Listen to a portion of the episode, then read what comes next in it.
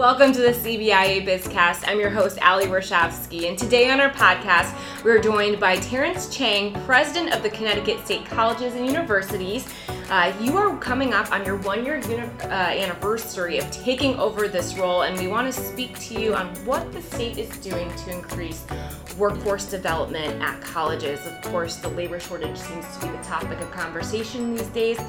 You are the solution, Terrence. Welcome to the podcast. No pressure. No pressure. No pressure at all. And you come from my neck of the woods. You were recently um, at UConn Stamford as the campus director, mm-hmm. but it's almost been a year now that you've been here. What mm-hmm. attracted you to this role? Yeah, what a uh, it's a once in a lifetime opportunity to um, work for so many different institutions across the state mm-hmm. that have a direct impact on communities, on the folks in those communities, right? Education is the driver of social mobility.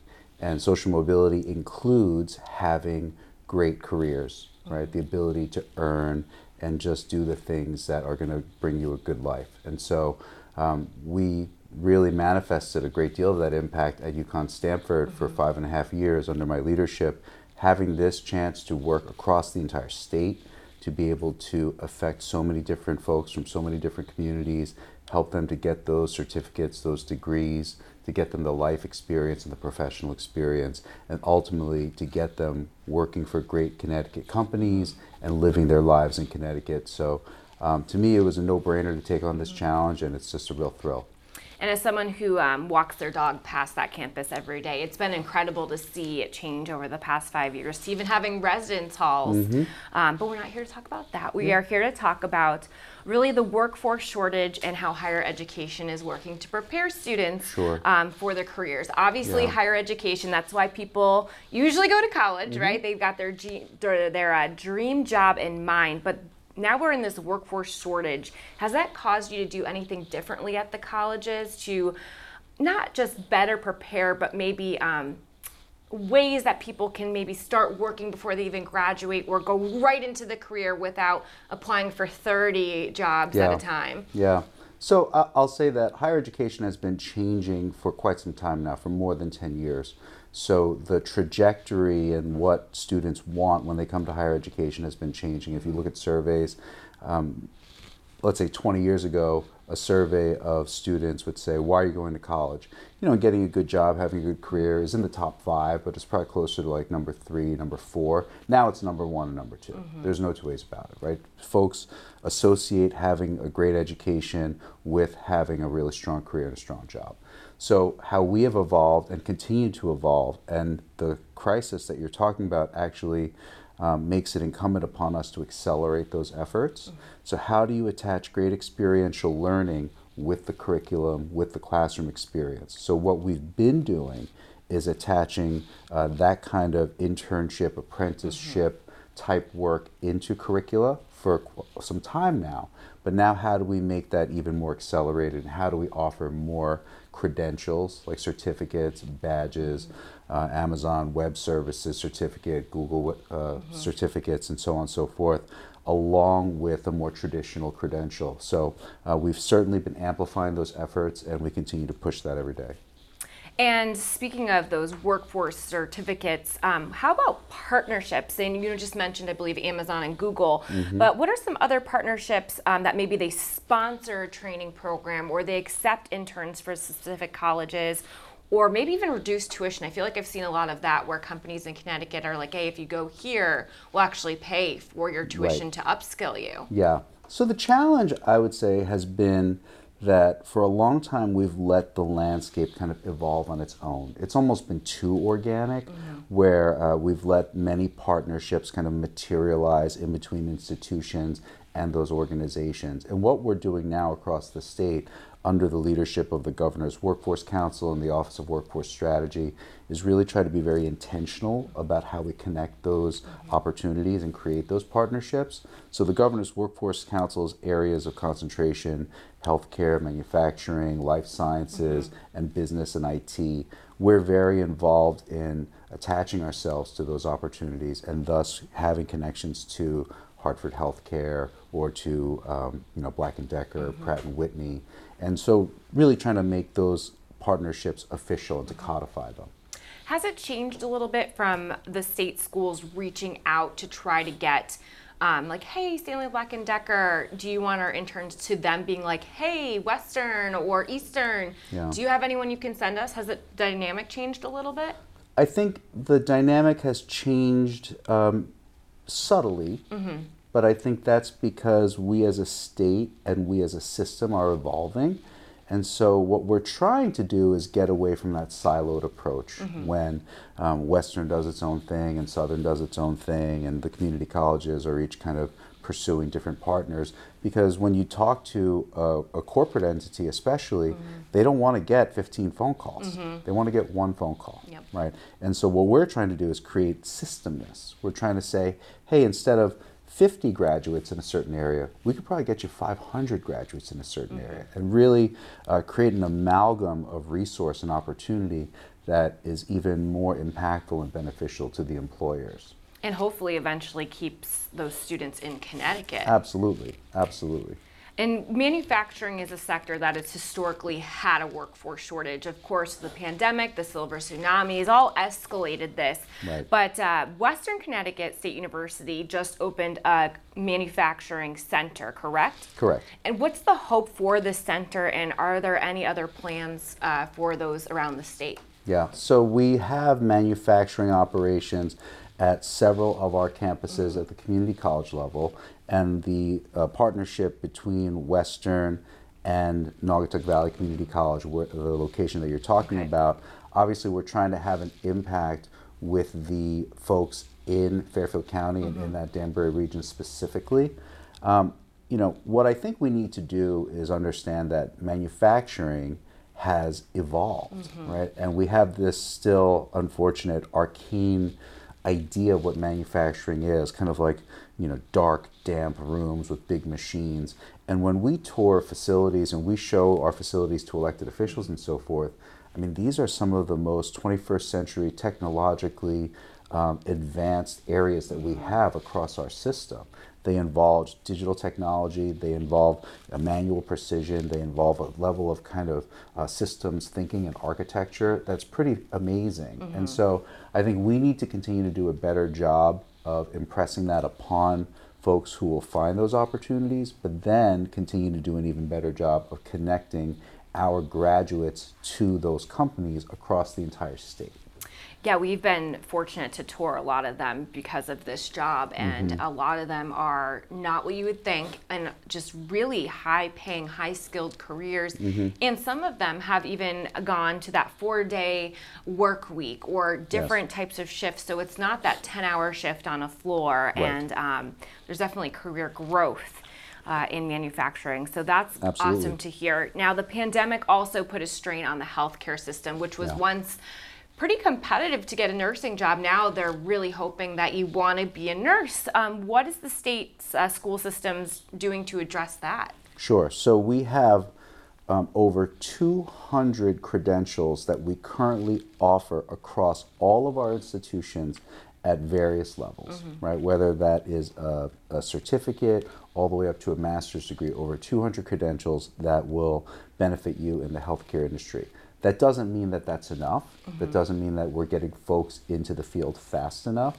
So what we're trying to do now is take care, um, take advantage of programs that are either sponsored at the federal level or at the state level. Again, working with the Office of Workforce Strategy and the governor's office, and then again, all of our partners, the Connecticut um, Hospital Association, uh, Stamford Health, Hartford Healthcare, and understanding their needs and really trying to again codify those relationships so that we know what they need when they need it and then really try to dovetail our graduates directly into that pipeline so they can hit the floors uh, as soon as possible to really help folks. So um, specifically i think there is funding in uh, this year's budget that was just approved Yes. that'll allow us um, as a kind of a primary investigator of the opportunity to manage a set of funds that will give financial relief to students, also help us to create even more credentials that will accelerate our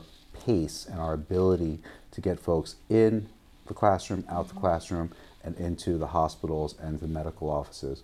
So, you know, there's a lot of funding there, and uh, we're just happy to really be stewards of that. Mm-hmm. Yeah, I know that uh, one of the things we hear the most is it takes forever to approve licensing and, and yeah. everything. So anything you can do to make it faster, that would be great. Absolutely. Um, and the community college merger. That's mm-hmm. pretty huge, happening yeah. July of next year. Correct. So you have some time before you have to really stress out too much about it. Yeah, um, We're 12, pretty stressed yeah, I'm sure. now, but yeah. I'm sure. The 12 community colleges will be merged into the Connecticut State Community College, yeah. CT State. So yes. um, there'll be a new shirt you got. You're going to be able to rep. Uh, oh, we're going to have plenty of swag. We'll make sure you get some.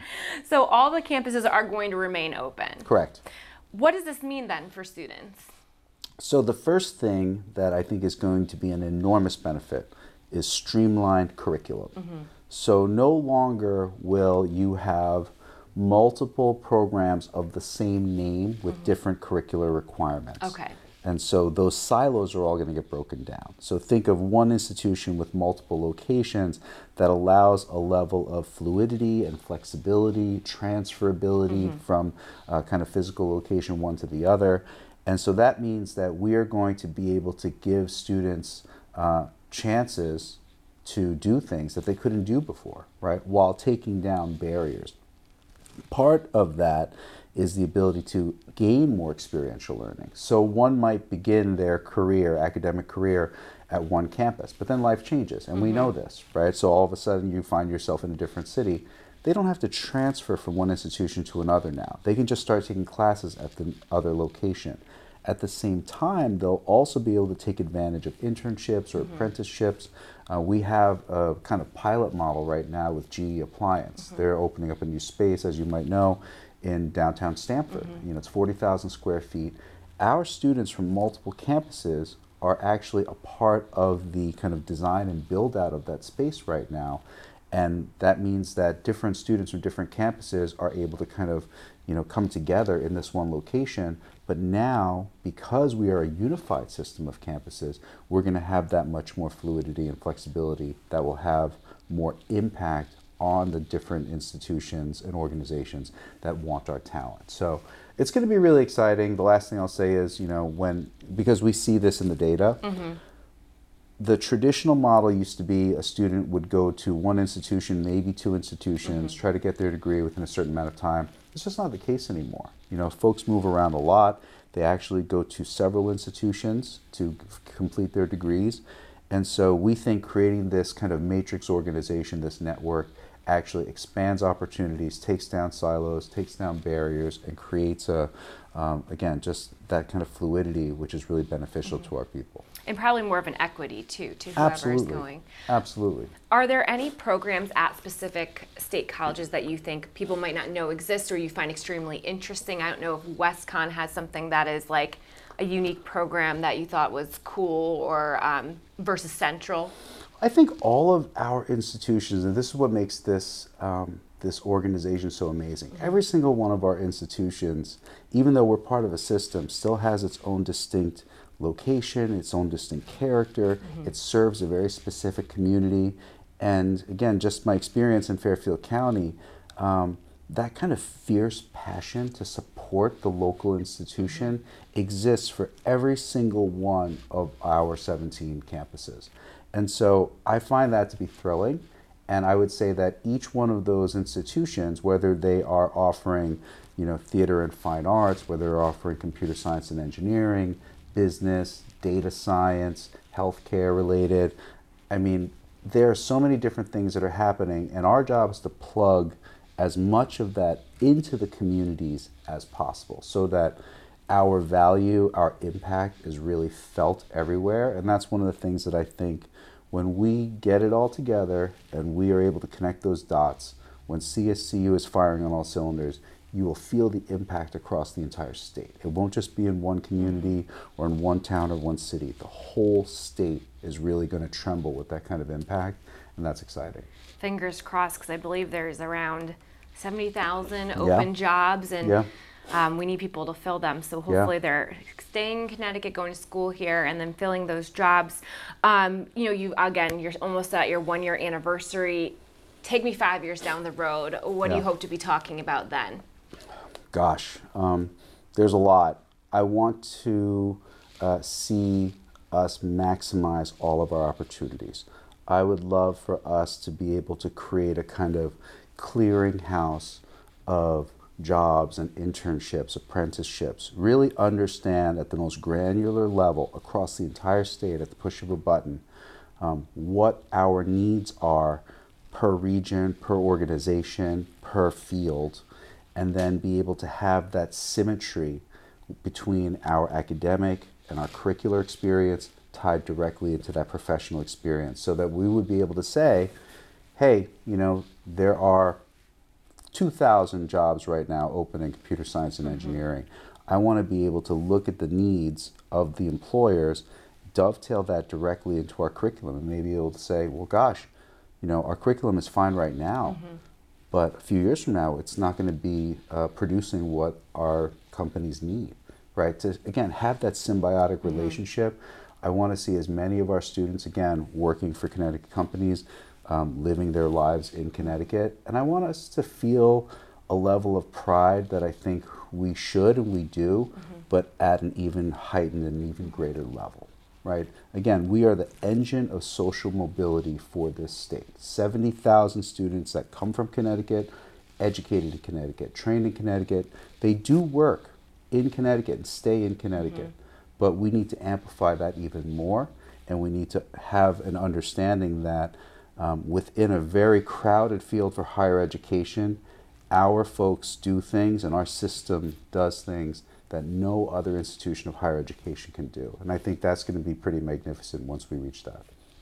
Well, in five years, we will check back. Yeah, and yeah. hopefully make come sure back next happens. year. We'll see. We'll you know keep keep me accountable. Keep all of us accountable.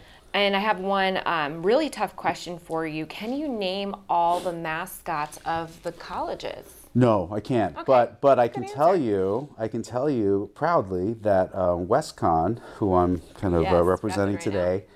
They just changed their mascot after a uh, kind of tough two-year mm-hmm. process, mm-hmm. right? Or they had a, a colonial as a mm-hmm. mascot. You know, times have changed. Uh, we see that there are some serious concerns with such mascots. Mm-hmm and so they went through process. They're now the Wolves. Okay. I'm very Western Wolves. Yeah, the, the, the Western Connecticut like Wolves. Mm-hmm. I'm very uh, excited to uh, see their new swag, and I think it's a it's a chance to rally um, around that brand and to kind of build new traditions.